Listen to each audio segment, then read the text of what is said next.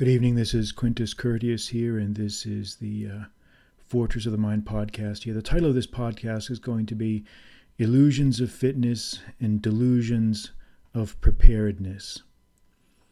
Illusions of Fitness and Delusions of Preparedness. And I've got a lot of subjects to talk about because I've been tweeting about these these subjects most of the day today, and I just wanted to kind of tie everything together with a little bit of a audio presentation here. So allow me to do that. Let me start out here with a with a little story. Just bear with me as I kind of go through this story that I referenced earlier today on Twitter. It's something that's called the Minnesota experiment. And this refers to an experiment that was conducted in 1944 by some scientists in the United States. What they did was they recruited 36 military age men and put them on a monitored exercise program. They had them walking upstairs carrying suitcases for weights. Uh, they had them do um, uh, treadmill time, various gradients, all sorts of things like that. They would adjust also the the speed of the treadmill, the the humidity, the the heat, and so on, so on. And the subjects were fed two, two meals a day, mostly vegetables, very little meat and dairy products. And their intake of this food was gradually reduced as the experiment went on. This was a, the purpose of the experiment was to, was to see what the effects of starvation was on the human body. But keep in mind, these were volunteers. These were not POWs. These were not um, prisoners in, in jails. They, these were actual volunteers. Okay, they were they were housed in uh, the stadium at the University of Minnesota. They were not isolated with each other. In fact, they were even encouraged to uh, to socialize. They were given time off. They could even take classes if they wanted to. They could keep a diary. They could go out on dates. And they were told ahead of time that, they, that the experiment was only going to take uh, 24 weeks, which is what, six months. So even so, even with all that, four of the 36 participant volunteers could not even make it. Okay. The 32 who stayed who stayed and, and, completed the experiment, they they had finished. Uh, th- their weight had dropped on average like twenty five percent. Okay, their clothes hung off them like sacks. Their hair was starting to fall out. Their fitness dropped to almost um, uh, like dropped like 85% of what it was. Their coordination was bad. They were they were accident prone, clumsy on their feet. They gave up very early. Very what was very interesting about the experiment was very early on the subjects lost interest in in they lost interest in any sort of extra curricular activities, playing cards, reading, socializing. Everyone kind of withdrew into themselves their uh, their sex drive wasted away. They they were fixated on food. All they talked about was food, and they um, they they they they snapped at people. They were very short tempered. Uh, you know, interesting thing. A lot of them just compensated by smoking a lot. There was a lot of smoking. One guy went through, I think, like 30 packs a day, if you can believe that. Uh, a lot of them lost interest in hygiene, which was interesting to me. They lost, they just stopped washing, stopped taking care of themselves, and they became very, very combative with each other, very devious. They would steal from each other. They would try to screw each other over. They would do all sorts of devious things.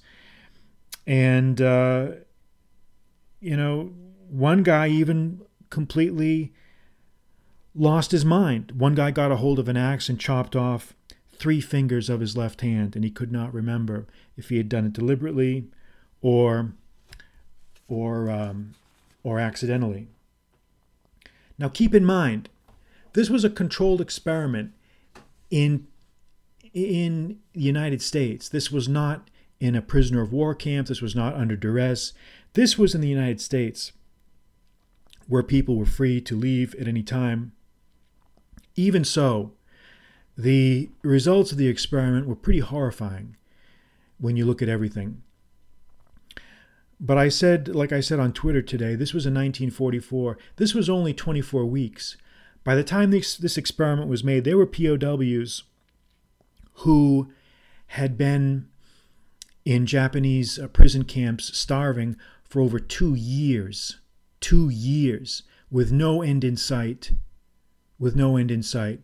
And you have to ask yourself what, what kind of mental will does it take to go on in conditions like that? What kind of strength, what kind of fortitude does it take to go on? And you can't help but compare the men of that generation to our own generation. You say to yourself, I wonder if our guys could hold up as well. Or would they turn on each other? Would they rat each other out? Would they stab each other in the back? Would they curry favor with the enemy to gain privileges? Because I'll tell you what, some of the things I've seen over the past year and a half in this country have really made me wonder you know, with the the chicken shit, cowardly uh, inability to admit that the media and the politicians were wrong about COVID and about all those things, the uh, backstabbing, the ass covering, the weaseliness. Uh, you know, we like to think that under in a real crisis we would all come together, but I don't know. Sometimes I really wonder. Sometimes I really wonder if if this congenital failure we've had to train people in real fitness, in real character, in real uh, moral development is going to have unavoidable consequences, and we're going to pay the, a high, high price for those consequences. So, how does this tie into other things? Well, I guess it just goes to ties into the subject that you know, fitness is not cosmetic looks. Being fit well it's part of it okay? It's part and look i'm not knocking on weightlifters i think it's great. I think it's i think it's very good for men and women to have a healthy concern for their bodies. I've been saying that ever since i started writing. I've never disputed that. All i am saying is that it's very easy to cross the line into into thinking that this illusion of fitness that just because you're you're taking uh, supplements or uh, you know other enhancers or even if you're not if you just you know run around and lift a lot of weights and you're you're bulked up and that somehow you're physically fit and and ready to take on the world you're not. You're not. Because I think what I and I say that from my own experience because when I go to the gym and I lift weights as well I'm not like some huge guy but I I you know I uh, train naturally um, you know, I, I'm a member of a gym. I go there uh, multiple times a week, and I see a lot of guys that they don't look fit at all. They think they they walk around with this arrogant, condescending demeanor, walking around, you know, with these arm cut off t-shirts and slamming weights around, acting like tough guys. And I say to these guys, I say to myself, you know, you don't fucking, you don't, you're not in shape you know, they're big and they're bulked, but these guys look like they couldn't even run a fucking mile without collapsing. And this is the type of people that we're breeding. And, I, and I, I'm sorry, but I'm gonna I'm gonna call out some shit here. I see a lot of this in our corner of social media. A lot of these guys with the post physique and all this bullshit. Uh, that's fine up to a point. You know, it's a joke and we joke about it and haha, it's great and that's great. It's, it's fine up to a point. But at some point, some of these guys need to be told, uh, you know, that's only one dimension of the equation, man. You gotta you gotta do other things. You gotta be able to to last under adversity, because, you know, make no mistake, hard times are coming. I don't know how I, I don't have any rational reason for saying that, but I just feel it. The past year has has sown a lot of real concerns in the back of my mind, and I just think that uh, we're in for it I think hard times are coming. How, who, what, where, when, or how, I don't know, and I'm not going to get into those speculations. That's not what this is about. But you're not always going to have the luxury of an air conditioned fucking gym to train in. You're not always going to have the luxury of having fucking barbells and dumbbells and machines to run around on and look pretty on and, and you're all posed like a fucking tough guy. All right, you're not tough. You're not fucking tough. Okay? You're not always going to you're not going to have those luxuries. Okay? You know, when the lockdown started and my gym was closed for and again, this is from a guy I go to I go to the gym on a regular basis. I go there, frankly, more for just psychological, just to vary things up, just to because I do believe in, in psychological. I don't think you can do the same thing all the time. I think you have to mix shit up. You can't just run on the on the street all the time. It's good to you, you know I can use the pool, I can run on the track, I can use the weights, I can do all sorts of things. So I do it for variety. But the, a lot of these guys, yeah, that's all they do, and they've convinced themselves somehow that they're fit, that they're in shape, and and nobody tells them otherwise because the shit has never gone down. What are you going to do when when there is no power? When you've got to when you've got to uh, you've got to climb over the rubble of what once was your house to get something, and you've got or you have to carry uh, large loads for long distances, and your feet and your legs aren't used to doing that. What are you going to do then? I know, I know. You're the answer is, oh, I'll, I'll cross that bridge when I get to it, and I don't know. I mean, it's never going to happen. And uh, well, you know what? If if anything that the last year and a half has taught us is that that anything can happen, and then when and when it does happen, it happens with with surprising speed and rapidity, and you're not going to have time to make adjustments. You're not going to have time to uh, play all these fucking games. So consider it. Just think about it. Just think about that. You know, I'm reading right now a um, a very very good story, and I've told you also, or I've suggested uh, that you should read accounts of prison camp survival, stories of people that have survived in prison camps or even prisons in general, or jails, or escapes from jails or prisons. It's important to start thinking like a scrounger. It's important to start thinking like a, a scrounger or a hustler or someone who's going to do anything that he needs to do to survive because hard times are going to be coming. And we don't know in what form those things are going to are going to take. So you need to have a repository of equipment in the back of your brain so that when things do go down, you will be somewhat ready. I mean, no one's ever going to be fully ready. But when um, this book that I'm, or this audiobook that I'm listening to, it's about Dieter Denglers, uh, who is a a Vietnam pilot who was shot down uh, and uh, over Vietnam was taken prisoner by the Pathet Lao, which is a, a Laotian communist group, and he escaped from this prison that he was being held in there. And he was extremely malnourished. He was down to like 100 pounds by the time he was rescued.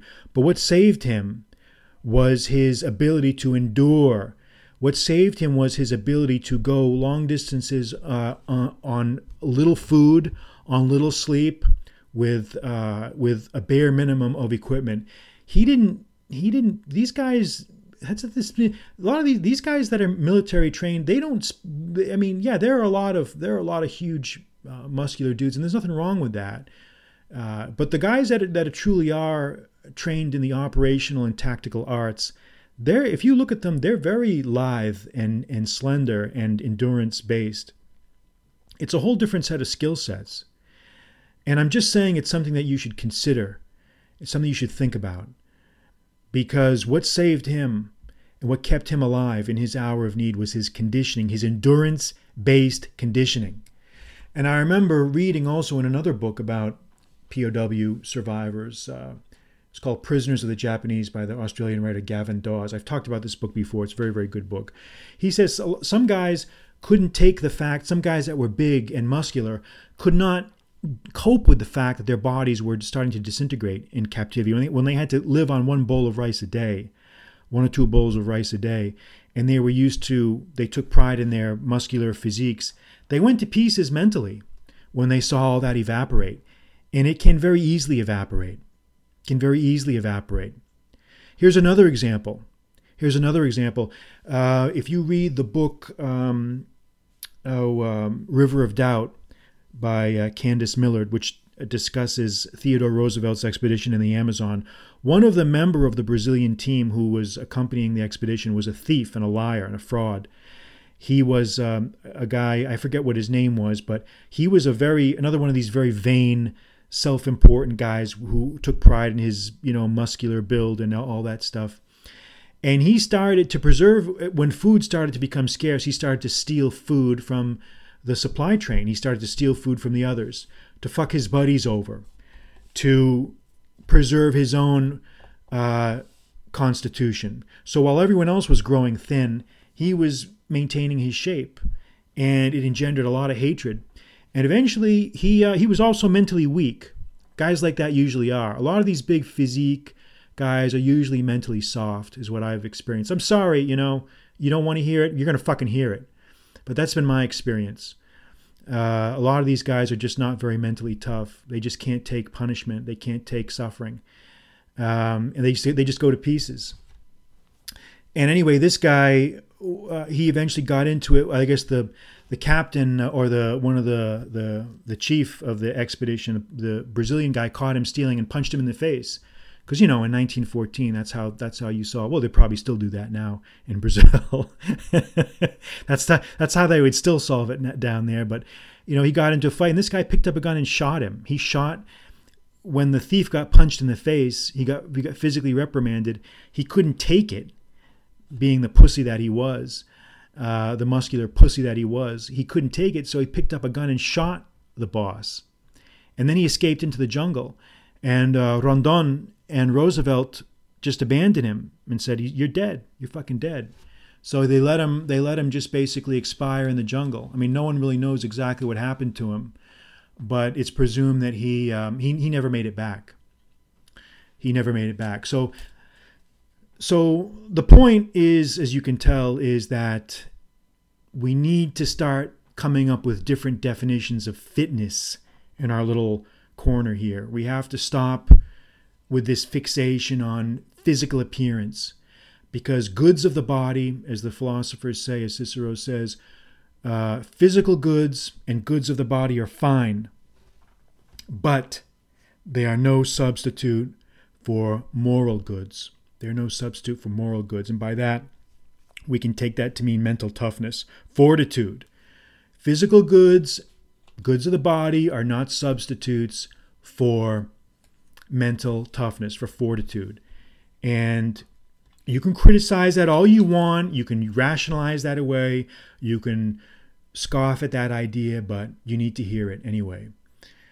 And, uh, you know, as, as, I said this also on Twitter, the older I get, I, I, start to think that there's a lot of wisdom in that, the old Marine Corps physical fitness test that I kind of grew up with, you know, the which consisted of three events. I guess they've changed it a little bit since the 80s and 90s, but it had three events. It was push up, I'm sorry, uh, pull ups, uh, sit ups, and a three mile run. The pull ups to max that out was 20. You could do, you had to do 20, 20 pull ups um, with no time limit.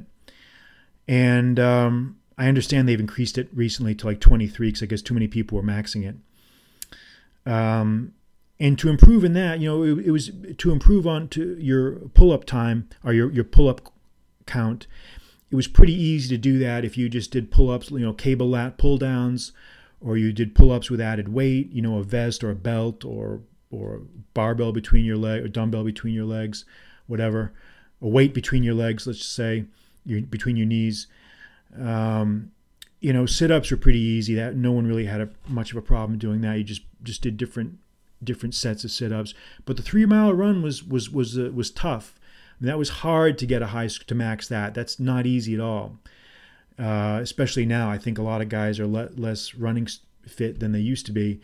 But uh, you know, you got to mix distance, distance running with, you know, sprints, wind sprints, fartlek uh, training, um, interval training. It takes it takes a lot of effort, but it, it can be done. It can be done. So, anyway, the point of this podcast has been to we need to start thinking a little bit differently about physical fitness and, and preparedness because the luxuries that you have now, the luxuries that you enjoy, that you take for granted, you're not going to have these in the future. You are not going to have them. When the lockdowns started last year in February or March of last year of 2020, my gym was closed. You know what I, what I did? I developed other techniques. I went I, I ran outside. I did pull ups on tree branches. And I was trolling around looking looking for good trees, tree tree boughs to do uh, chin ups, to do pull ups on. Yeah, that's what. It, but you know what?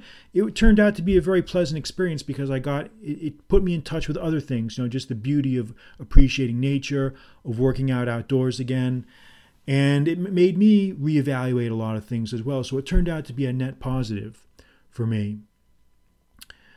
So, um, so those are the thoughts, and I think we'll leave it at that. I'm Quintus Curtius. Good night.